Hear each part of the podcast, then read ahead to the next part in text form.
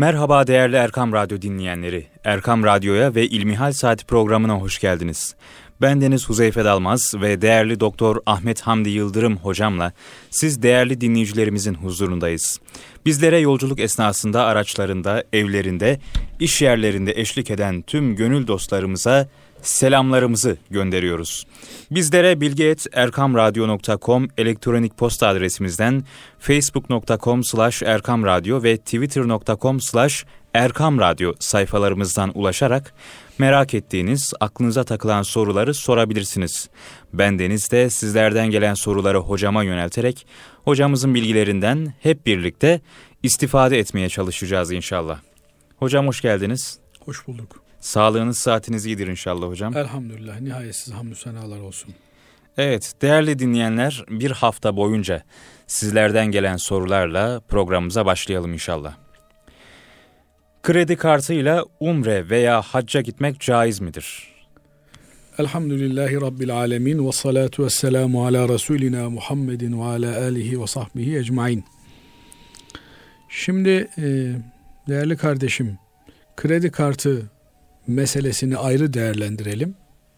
Borç ile ümre veya hacca gitmek caiz midir? Meselesini ayrı değerlendirelim. Evet hocam. Çünkü burada iki konu var. Biri kredi kartı kullanmak, diğeri de borçlanmak suretiyle ümre veya hacca gitmek konusu. Kredi kartı da nihayetinde bir borçlanma enstrümanıdır. İnsanların ellerinde nakit para bulunmadığından bu tür kartlarla borçlanarak ihtiyaçlarını gidermeye çalışıyorlar.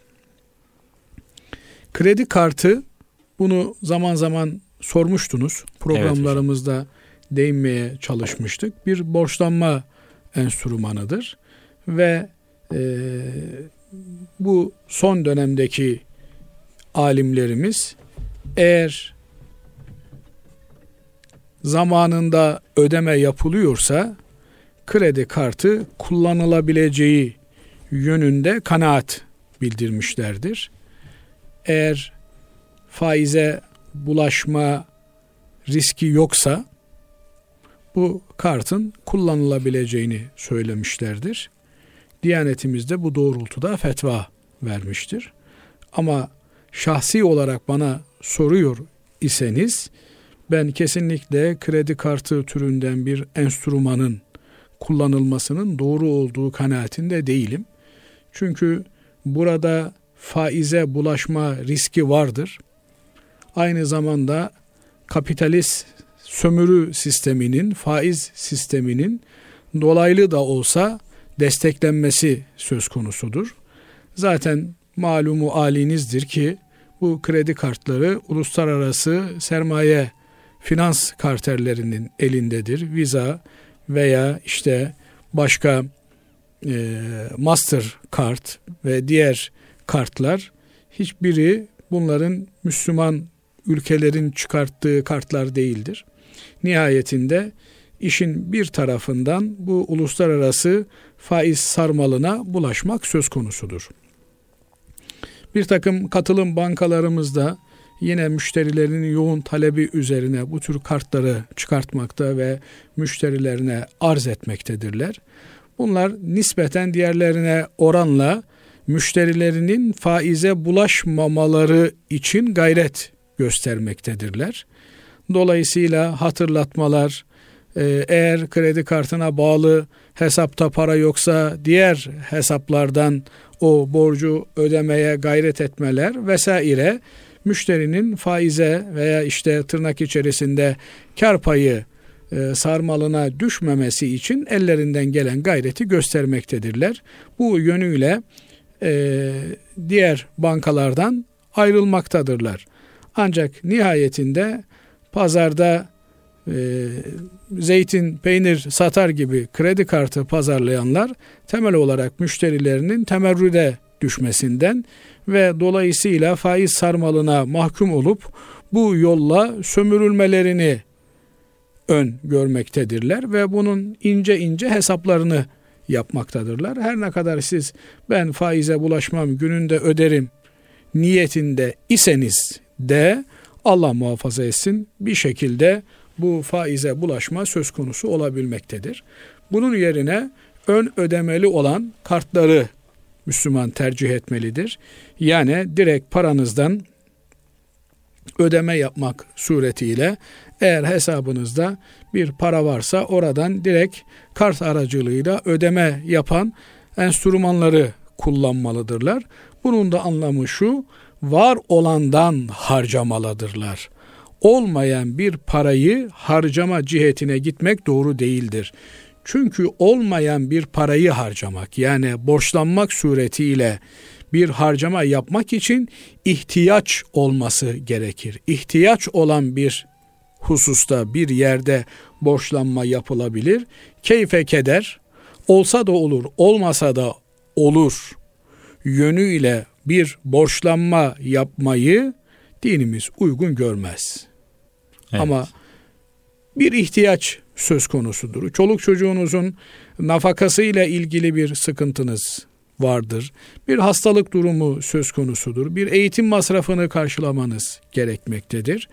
Karşılayabileceğiniz borç limiti kadarını eşinizden, dostunuzdan, yakınlarınızdan borç olarak isteyebilirsiniz. Onlar da bu borcu size verirler, vermek durumundadırlar.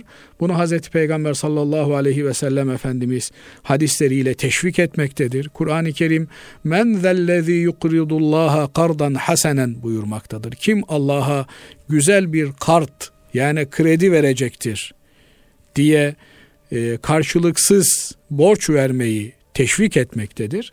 Dolayısıyla Müslümanlar kendi aralarında bu borçlanma işlemini görürler. Ama diyeceksiniz ki belki de haklı olarak nerede o Müslüman? Yani karşılıksız borç verecek Müslüman evet. nerede?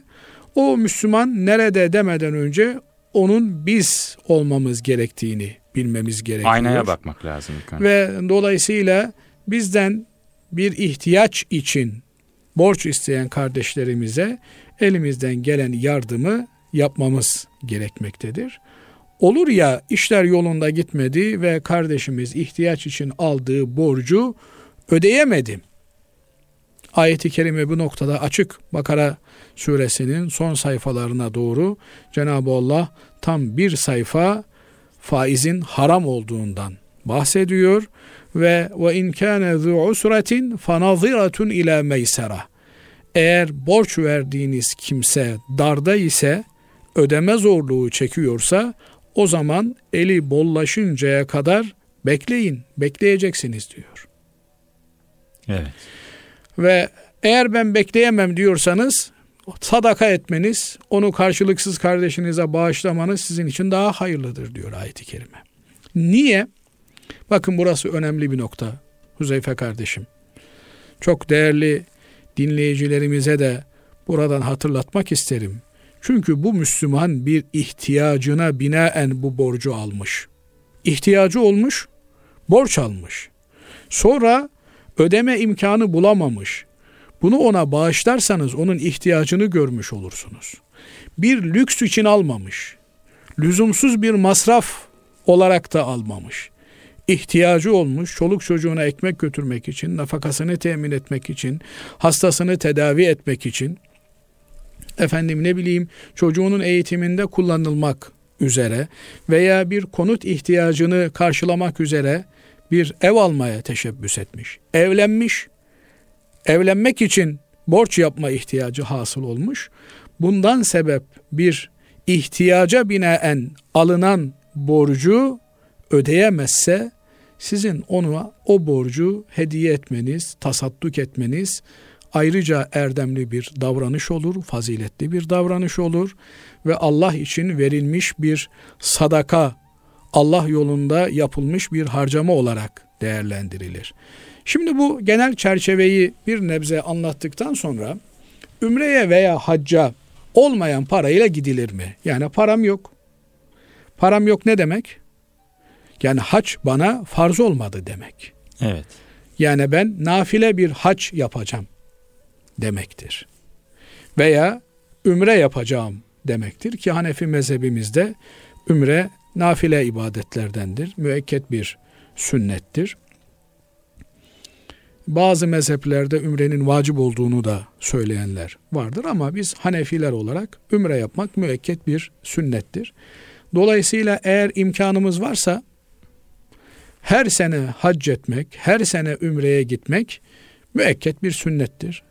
Bir fazilettir, bir erdemdir. Çok ayrıcalıklı bir ibadettir. Ama paramız olmadığı halde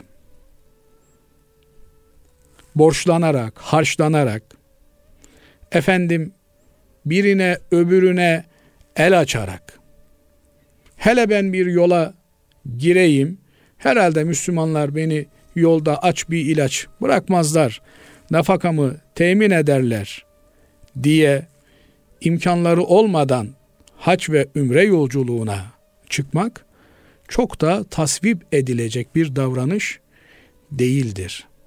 Nitekim Cenab-ı Allah bu noktada ve tezevvedu fe inne hayra zadi takva buyuruyor. Yani bir takım kimseler elde avuçta bir şey yok. Nasıl olsa kafilede Müslümanlar beni aç bir ilaç bırakmazlar diyerek başkalarına itimat ederek hazırlıksız, zatsız yani gerekli olan birikimi elde etmeden haç yolculuğuna girmişler. Cenab-ı Allah buyuruyor ki ve tezevvedu azığınızı yanınıza alınız. Yolda ne yiyeceksin, ne içeceksin onu evet. beraberinde bulundur. Ama bütün bunlardan önemlisi takva azığı en hayırlı azıktır. Yani takva elbisesine bürünün kılı kırk yararcasına dikkatli olun. Ha işte bu noktada Osmanlı'dan kalma güzel bir adetimiz var Huzeyfe Bey kardeşim. Bunu da yeri gelmişken söylemekte yarar görürüm. Osmanlılar salih insanlardan borç almak suretiyle haç ve ümre ibadetini yerine gitme yoluna giderlermiş. Bunun da sebebi şu olurmuş. Yani kendi parası var. Ümreye gidecek, hacca gidecek parası, imkanı var. Ancak ümre ve hac ibadeti bilirsiniz ki hem bedenen hem de mal ile yapılan bir ibadettir. Yani orada hem vücut enerjimizi kullanıyoruz. Evet. Buna bedeni ibadet diyoruz.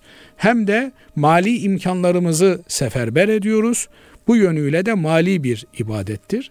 Hem beden hem malın beraber harcandığı bir ibadet olma yönüyle burada harcadığımız her kuruş bir ibadet, bir fazilet, bir sevap olarak bize dönüyor. Evet. Dolayısıyla burada harcadığımız paraya da çok dikkat etmemiz gerekiyor. Onun için acaba benim kazandığım parada bir şüphe olabilir mi diye salih insanlardan borç alırlarmış. Çünkü ben mesela sizden borç aldığımda o para benim için anamın ak sütü gibi helaldir. O helal parayla bir ibadet yapmaya koyuluyorum. Sonra da kendi paramla size olan borcumu ödüyorum. Bu yönüyle anlıyoruz ki, biliyoruz ki eğer borcunu ödeyebileceği yani borcunun karşılığı varsa bir kimse borç alabilir. Efendim ne bileyim e, ticaret erbabıdır, dükkanında mal vardır ama nakit parası bulunmamaktadır. Nakit parayı borç alabilir veya bir borçlanma enstrümanını kullanarak haç ve ümre ibadetinin ödemesini yapabilir. Ama burada dikkat edilmesi gereken husus bunun karşılığının kendisinde sermaye olarak, mal olarak bulunmasıdır. Evet. Yoksa durduk yere insanlar işte her sene ümreye gidiyorlar. Ben de gideyim. Hacca gidiyorlar. Ben onlardan niye geri kalayım diye bir saik ile kendini zora sokarak, dara sokarak ve bir ağır borç yükünün altına girerek bu ibadetleri yerine getirme teşebbüsü çok da uygun bir davranış olmaz değildir. Tekrar belki asıl soruyu soran kardeşimizin maksadına yönelik cevabı tekrarlayacak olursak Evet hocam. kredi kartı gibi faizli borçlanma enstrümanıyla ümre ve haç gibi Allah'a ibadet olan bir mükellefiyetimizi yerine getirmek doğru değildir.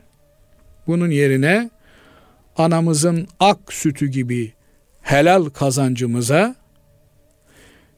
veya bu noktada kendisine itimat ettiğimiz, güvendiğimiz, kazancını bildiğimiz kimselerin yanına gitmek ve onlardan borç almak suretiyle bu tür ibadetleri ifa etmemiz en doğru olan, en makbule, kabule uygun olan davranış olur. Hocam burada şöyle bir soru geliyor aklıma. Ben zenginim. İşte yeteri kadar param var. Her sene umreye de giderim, hacca giderim ve gidenler de var. Görüyoruz çevremizde. Bu doğru mudur hocam? Dünya kan ağlarken, Suriye'de insanlar açlıktan ölürken, Afrika'da açlıktan ölürken her sene umre, hac. Hac hani her sene olmuyor da yine Diyanet onun düzene soktu. En azından umre, her sene umreye gidiliyor mesela. Adam parası var, zengin. Ben bunu doğru bulmuyorum şahsımca. Bu doğru mudur hocam? Şimdi e, güzel kardeşim, Huzeyfe kardeşim, senin doğru bulman, benim doğru bulmam bunlar pek de dinleyicilerimiz açısından bağlayıcı olan şeyler değil. Önemli olan şeriatımızın bir şeyi doğru bulup bulmaması meselesidir. Evet. Bu noktada da elbette lazım ve elzem kavramları devreye girer. Mesela bizim fıkıh kitaplarımız çok açık bir şekilde şunu ifade eder. Der ki eğer bir kimse dardaysa senin yardımına ihtiyacı varsa sen bu durumda ibadet ile vakit geçiremezsin. O anın ibadeti o darda olan kimseye yardım etmektir. Yani mesela yoğun bakımda bir hastan var ve senden başka da ilgilenecek kimse yok. Sen o hastayı bırakıp cuma namazına gidemezsin. O hastayla ilgilenmek senin üzerine farzdır. Evet. Onun yanında olmak, onun hizmetini görmek mecburiyetin var. Aynı şekilde camiye giderken bir evin yandığını görüyorsan orada o yangını söndürmek için oraya su taşımak mükellefiyetin var. Bana ne ben camiye namazıma ibadetime gideceğim diyemezsin. Buradan hareketle anlıyoruz ki Müslüman vaktinin gerektirdiği ibadeti yapmakla meşgul olmalıdır. Eğer bir yangın varsa, eğer Müslümanlar açta, açıkta, zor durumda ise o zaman o Müslümanların yardımına koşma mükellefiyeti vardır. Ama bunun anlamı şu değil Huzeyfe Bey kardeşim. Ümre'ye hacca gitme Antalya'ya tatile git. Elbette. Veya lüks restoranlarda işte asgari ücretin bin lira olduğu bir memlekette iki bin lira fatura öde. Yani burada e, bu durum kişiden kişiye değişiklik arz edebilecek bir durumdur. Yani bir Müslüman hem ümresine hem haccına gider ama etrafında çevresindeki ihtiyaç sahipleri insanların durumları karşısında da la kayıt kalamaz, bana ne diyemez, onların ihtiyaçlarını görmek zorundadır. Zira Mevlana Hazretlerinin çok güzel bir sözü vardır. Der ki bana hocam Şemsi Tebrizi tek bir şey öğretti der. Bütün o beraberliğimiz müddetince ondan öğrendiğim tek bir şey vardır. O da şudur der. Eğer dünyada üşüyen bir insan varsa sen ısınamazsın. Eğer dünyada açıkta, darda, soğukta bir insan varsa onun yardımına koşmak bizim imani bir mecburiyetimizdir. Nitekim hadis-i şerifi hepimiz hatırlayacağızdır. Komşusu açken tok, tok yatan, yatan mümin değil. olamaz evet. diyor Hazreti Peygamber Efendimiz. Yani bu çok önemli bir hadisi şerif. Elbette vaktin gereğini yerine getirmek yani aç olanı doyurmak üzerimize farzdır. Eğer onu birileri doyurmuşsa bu farziyet bizim üzerimizden düşer. Ama öyle değil de aç olarak ölmüşse ki maalesef bugün Suriye'de e, Afrika'da, dünyanın birçok yerinde kardeşlerimizin açlıktan öldüğünü görüyoruz. Bu noktada e, halkımızın çok duyarlı olduğunu da görüyoruz elhamdülillah. Kesinlikle. İşte birkaç sene kadar önce Somali'de büyük bir açlık ve kıtlık vardı. Türk halkının cömertçe yardımlarıyla oradaki açlıkların, açlıktan ölümlerin bir nebze önüne geçildi. Bu noktada tabi bu dertler ve sıkıntılar varken her sene ümre veya hacca gitmek olur mu demek yerine ümreye ve hacca gittiğimiz gibi biz bu kardeşlerimizin yardımına koşmalıyız. Yoksa eğer bunu çok dar anlamda alırsak Huzeyfe Bey kardeşim bir evi olan ikinci evi alması caiz değil. Evet. Yani bir ekmeği olanın ikinci ekmeği alması caiz değil. Niye? Karşındaki kardeşin açlıktan muzdarip, sen afiyetler içerisinde bir hayat sürüyorsun. Dolayısıyla burada biz kardeşlerimizi infaka teşvik etmeliyiz. Ümrede 3 harcadınsa bunun 30 olarak fakire, fukaraya, kimsesize, yoksula harca demeliyiz. Öbür türlü zaten insanlar bir israfın içerisindeler. Evet, yani hocam. bir lüksün içerisindeler. Bugün bakıyorsunuz adamın 10 tane dairesi var. 100. daireyi almaktan geri durmuyor. Yani bu adama ümreye gitme demek, hacca gitme demek servetine bir o kadar daha kat demek anlamına geliyor. Oysa hac ve ümre gibi ibadetler bizim kalbi duygularımızı coşturan ibadetlerdir ve orada o manevi atmosferden aldığımız zenginlikle infak duygularımızın daha depreştiği, bir verirken beş vermeye, on vermeye başlayacağımız birer ibadet türleridir ki keşke her sene hem ümremizi hem haccımızı yapabilsek hem de etrafımızdaki ihtiyaç halindeki insanların yardımına daha fazla koşabilsek. Peki hocam. Evet. Düğünde takılan takılar mehir niyetine geçer mi? Mehir yerine geçmezse harcaması kime aittir diye bir sorumuz var hocam. Evet. Ee, düğün var, mehir var, takılan takılar var. Bunların harcaması kime aittir evet. diye bir e, farklı sorulardan oluşmuş bir soru var karşımızda. E, güzel bir soru. Öncelikle isterseniz mehir nedir?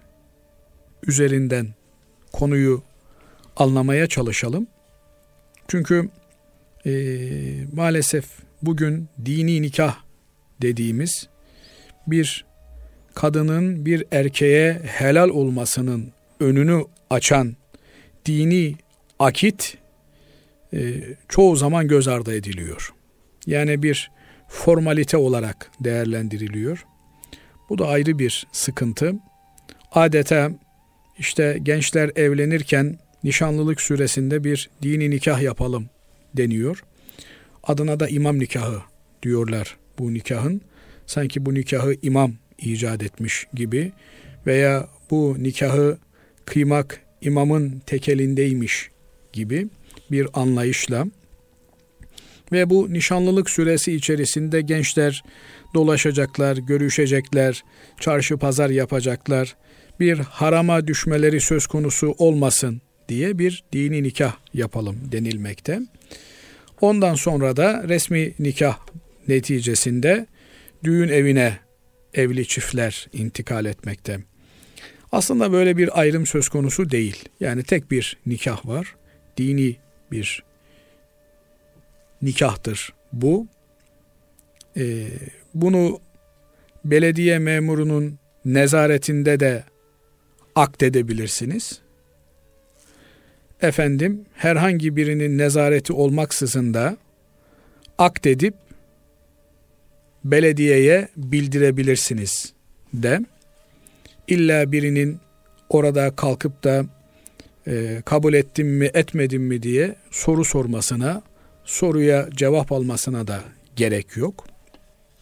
Çünkü Hz. Peygamber sallallahu aleyhi ve sellem Efendimiz bir kelimetin min Allah, Allah'ın bir kelimesiyle o kadınları helal ediniyorsunuz diyor.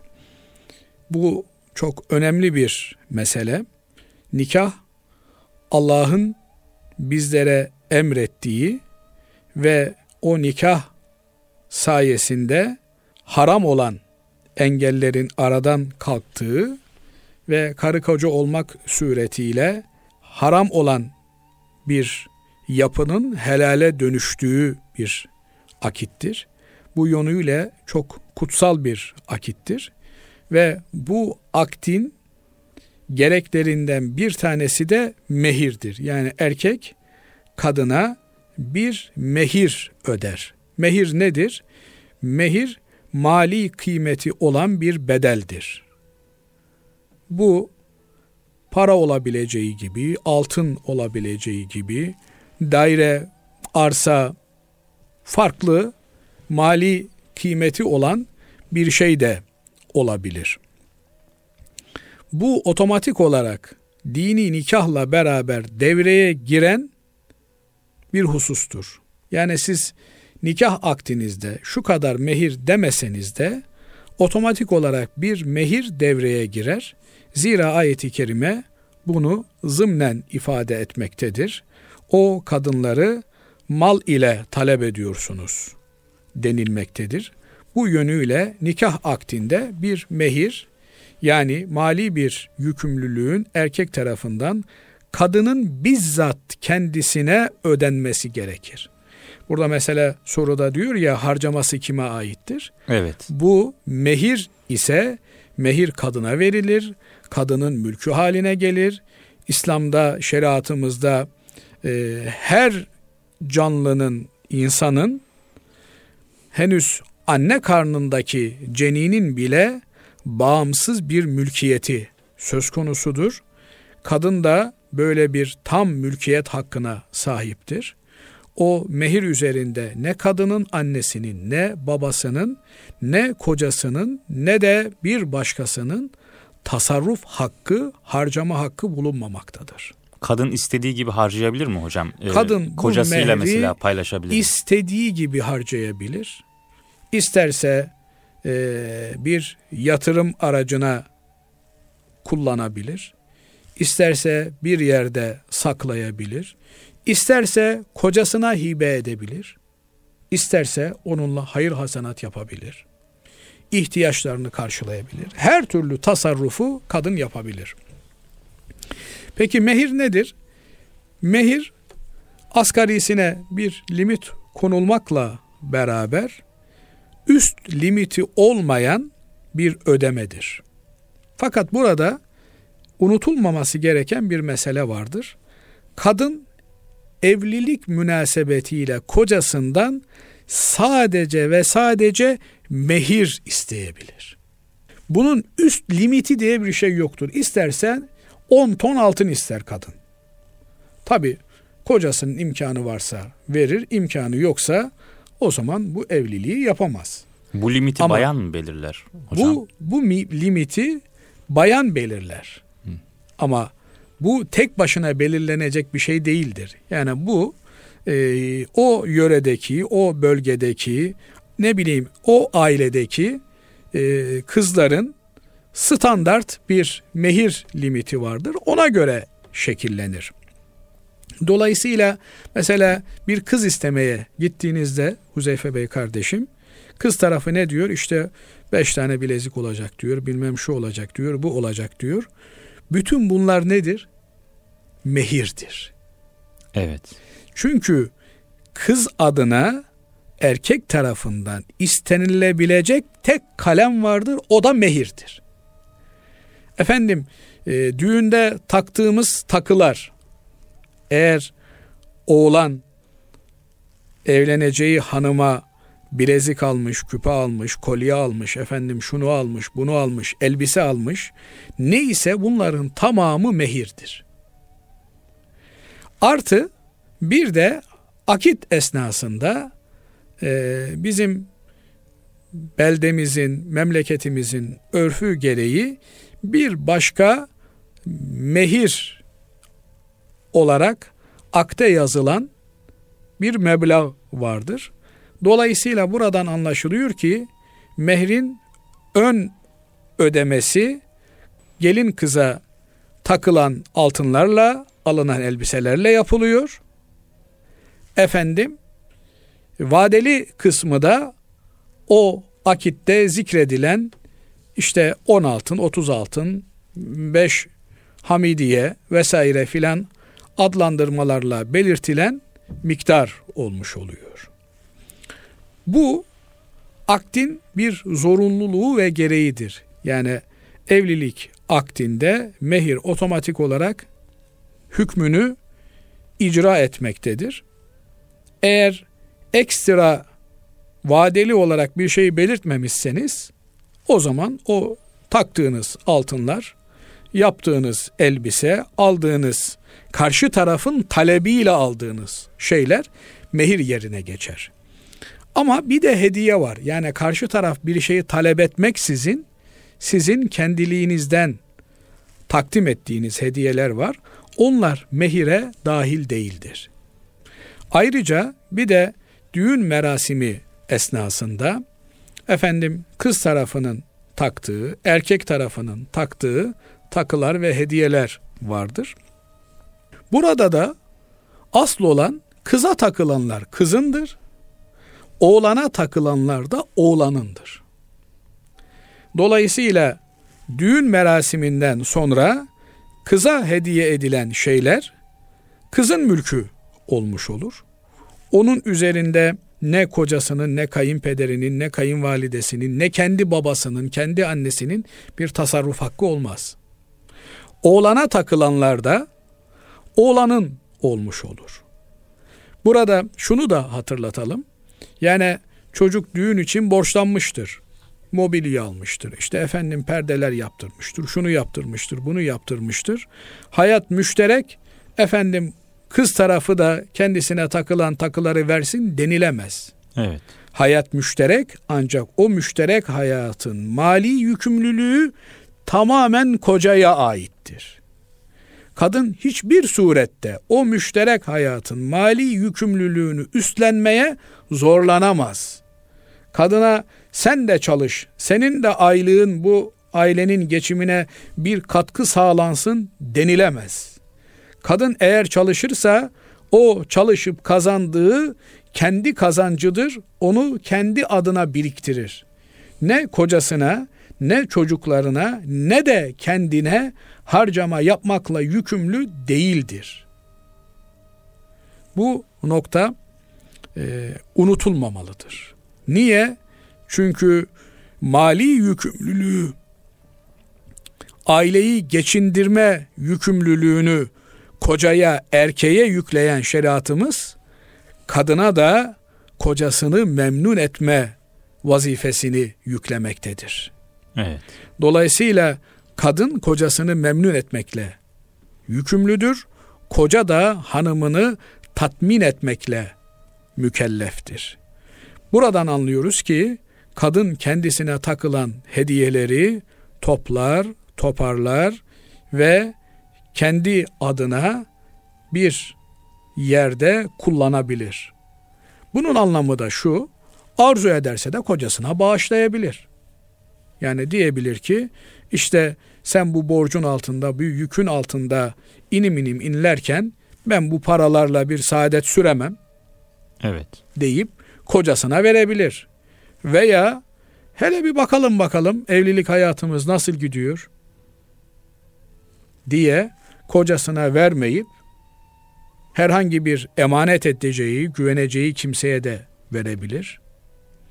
Veya bir yerde ticarete çevirebilir. Bu kadının tamamen kendi şahsi malıdır. Evet. Dolayısıyla ne evlilik süresi içerisinde ne de evlilik Allah muhafaza etsin bir şekilde son bulursa o hediyelerin geri istenmesi söz konusu değildir. Nitekim şeriatımız verilen hediyeyi geri almayı e, tasvip etmez. Evet hocam. Hediyeleşmek sünnettir. Hediye e, kardeşimizin gönlünü yapmak için, e, ona yardımda bulunmak için başvurduğumuz bir araçtır. Herhangi bir şekilde hediyeden sonra aramız açıldı, darıldık, kırıldık diye sana verdiğim hediyeyi geri istiyorum demeyi şeriatımız hoş karşılamamıştır. Buradan da anlıyoruz ki düğünde takılan takılar mehir yerine geçer. Ama hangi takılar? Kadının yani kız tarafının oğlandan istediği, talep ettiği takılar mehir yerine geçer. Ama düğünde hediye olarak düğün merasiminde takılan takılar bunlar hediyedir. Bunların mehirle bir alakası bulunmamaktadır. Hem mehir hem de düğünde takılan takılar, kıza takılan takılar kızın kendi malıdır, kendi mülküdür. Harcaması tamamen kıza aittir. Evet, evet. hocam. Kul hakkıyla ilgili ayet ve hadisler nelerdir? Kul hakkı nereden çıkmıştır? Örneklerle anlatır mısınız? diye sormuş bir dinleyicimiz hocam. Evet. Bilmiyorum vakit olarak yeterli vaktimiz var mı Huzeyfe Bey kardeşim? 5-6 dakikamız var hocam. O zaman bir e, özet yapmaya çalışalım. E, yoksa bu konu hakikaten e, başlı başına bir program süresini alabilecek bir konu. Evet, haftaya da e, şey ek ekler yaparız hocam. İnşallah haftaya belki bu konuyu e, sadece müstakil olarak e, işleriz. Kul hakkıyla ilgili e, birçok ayeti kerime var. Birçok hadisi şerifler var. Kul hakkı nereden çıkmıştır? Efendim bir defa bizi yaradan Rabbimizin bizim üzerimizde her yönüyle hakkı vardır. Hak Cenab-ı Allah'ın isimlerinden biridir. Ve biz onun kulu olmak hasebiyle her şeyimizi Cenab-ı Allah'a borçluyuz. Ve Cenab-ı Allah bir nizam ile, bir şeriat ile bizleri mükellef tutmuş. Burada herkese vazifelerini, yükümlülüklerini bildirmiş. Efendimiz aleyhissalatu vesselam bu yükümlülüklerin içerisinden olmak üzere bir hadislerinde buyuruyor ki müminin mümin üzerinde beş hakkı vardır. Bir rivayette de altı hakkı vardır diyor. Evet. İşte bu hakları sayıyor. Öldüğünde cenazesine katılmak. Efendim hastalandığında ziyaretine gitmek. Hapşırdığında elhamdülillah dediğinde yerhamukallah demek. Karşılaştığında selam vermek, selamını almak vesaire. Bu tür hakları Hazreti Peygamber sallallahu aleyhi ve sellem Efendimiz müminin mümin üzerindeki hakkı olarak tanımlamaktadır. Hatta sahabe efendilerimizden bir zatın e, dünya ile ilişkiyi kestiği, gecelerini namazla, gündüzlerini oruçla geçirdiği, hanımını ihmal ettiği, çoluğunu çocuğunu ihmal ettiği bir hadiseyi Hazreti Peygamber sallallahu aleyhi ve sellem Efendimiz'e naklettiklerinde Efendimiz aleyhissalatu vesselam buyuruyor ki iyi bilesin ki senin üzerinde haklar vardır ve inne li nefsike aleyke hakkan senin üzerinde Allah'ın hakkı vardır. Çoluğunun çocuğunun hakkı vardır. Eşinin hakkı vardır. Kolu komşunun, din kardeşlerinin hakkı vardır. Nefsinin de senin üzerinde hakkı vardır. Yani sen kendi kendine zulmedemezsin. Vücudunun da bedeninin de senin de senin üzerinde hakkın vardır. Dolayısıyla istirahatini yapacaksın, uykunu alacaksın, yemeğini yiyeceksin, ibadet zamanında ibadet edeceksin, ibadet dışında da kendine bakacaksın. Bunlar içerisinde kul hakkı yani kimseye zulmetmemek, kimsenin malına, canına, ırzına tasallut etmemek. Yani birinin bir malını haksız yere almak, gasp etmek, çalmak, efendim sınır ihlalinde bulunmak veya bir kimseye fiili olarak eziyet etmek, dövmek veya manevi olarak hakaret etmek, onun gıybetini yapmak, çekiştirmek, onun hakkında ileri geri laflar söylemek hep kul hakkı çerçevesinde değerlendirilen şeylerdir ve bunlar çok ağır günahı olan şeylerdir. Hatta öldürmek. Değil mi hocam? Yani öldürmek hepten canına kastetmek evet. demek. Biliyorsunuz ki şehitlik İslam'da peygamberlikten sonraki en üst makamdır. Peygamberlik çalışmakla elde edilebilecek bir makam değildir. Cenab-ı Allah'ın seçmesi, ihtiyarı, istifası ile olan bir makamdır. Cenab-ı Allah kullarından dilediklerini peygamber yapmıştır. En son peygamber de alemlere rahmet olarak gönderilen Efendimiz Muhammedül Mustafa sallallahu aleyhi ve sellem'dir. Peygamberlik makamından sonraki en yüksek makamsa şehitlik makamıdır.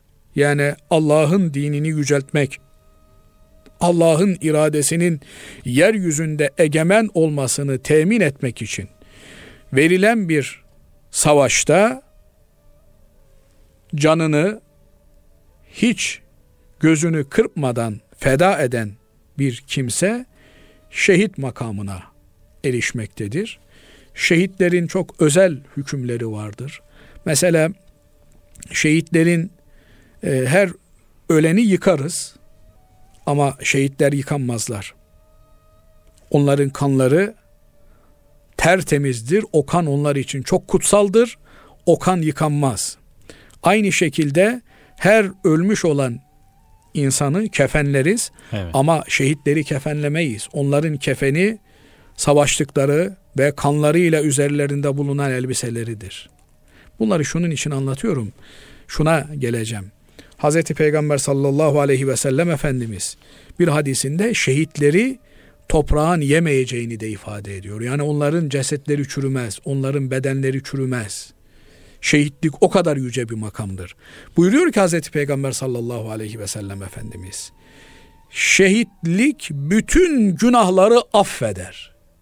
Sadece borcu affetmez. Yani başta da borçtan konuşmuştuk evet, hatırlarsanız. Hakikaten de e, çok önemli bir hadisi şerif bu. Şehit olan kimsenin bütün günahları silinir. Ne yapmışsa aklınıza gelen her türlü günah silinir ama bir Müslümandan borç almışsa o borcu ödeme mükellefiyeti onun üzerinden düşmez. Düşünebiliyor musunuz? Yani evet. kul hakkı o kadar önemli bir şey ki ya ben Allah için cihada gidiyorum, Allah için savaşıyorum, Allah için canımı veriyorum, malımı veriyorum, senin üç kuruşunun lafı mı olur diyemezsin. Evet. Neyini verirsen ver. Kul hakkı önemlidir. Hatta ve hatta kitaplarımız der ki e, farzı kifayi olan cihada çıkmak için borçlu olduğun kimseden izin alman gerekir. Kardeşim benim sana bin lira borcum var. Ama ben cihada gitmek istiyorum. Parayı da ödeme imkanım yok. Benim cihada gitmeme müsaade eder misin? Niye? Kul hakkı var çünkü. Şehit olursan bütün günahların affolur ama o kul hakkı ödenmiş olmaz. Evet. Dolayısıyla şehit olur olmaz cennete gidecekken beklersin. Binaenaleyh kul hakkı meselesi çok önemli. Hatta evet. ve hatta bırakın insanlar arasındaki kul hakkını Hazreti Peygamber sallallahu aleyhi ve sellem Efendimiz kıyamet gününde boynuzsuz koyunun boynuzlu koyundan, koçtan hakkını alacağından bahsediyor. Yani bir hesaplaşma, bir ödeşme, bir kısaslaşma kıyametin olmazsa olmazlarından biri. Bu konu inşallah çok önemli bir konu. Haftaya munhasıran eğer arzu ederseniz. Estağfurullah. Huzeyfe kardeşlerim, sevgili dinleyenlerimiz de, dinleyicilerimiz de bu konu üzerinde bir hasbihal edelim. Tabii Onların hocam. da bu konuda soruları varsa hafta içerisinde onları derleyelim, toparlayalım inşallah. İnşallah hocam. Önümüzdeki programı Allah nasip ederse, lütfederse bu konuya ayırmış olalım. İnşallah hocam. Çok teşekkür ediyoruz hocam. Allah ben razı olsun. Ederim. Allah razı olsun. Evet değerli dinleyenler bendeniz Huseyfe Dalmaz ve değerli Doktor Ahmet Hamdi Yıldırım hocamla bugünkü İlmihal Saati programında sonuna geldik. Biz her çarşamba sabahında saatlerimiz 09.10'u gösterdiğinde buradayız. Bizlere ulaştırmak istediğiniz sorularınız olursa bilgi.erkamradyo.com elektronik posta adresimizden facebook.com slash erkamradyo ve twitter.com slash erkamradyo sayfalarımızdan ulaşabilirsiniz. Bir sonraki programda yeniden buluşmak ümidiyle hoşçakalın, Allah'a emanet olun.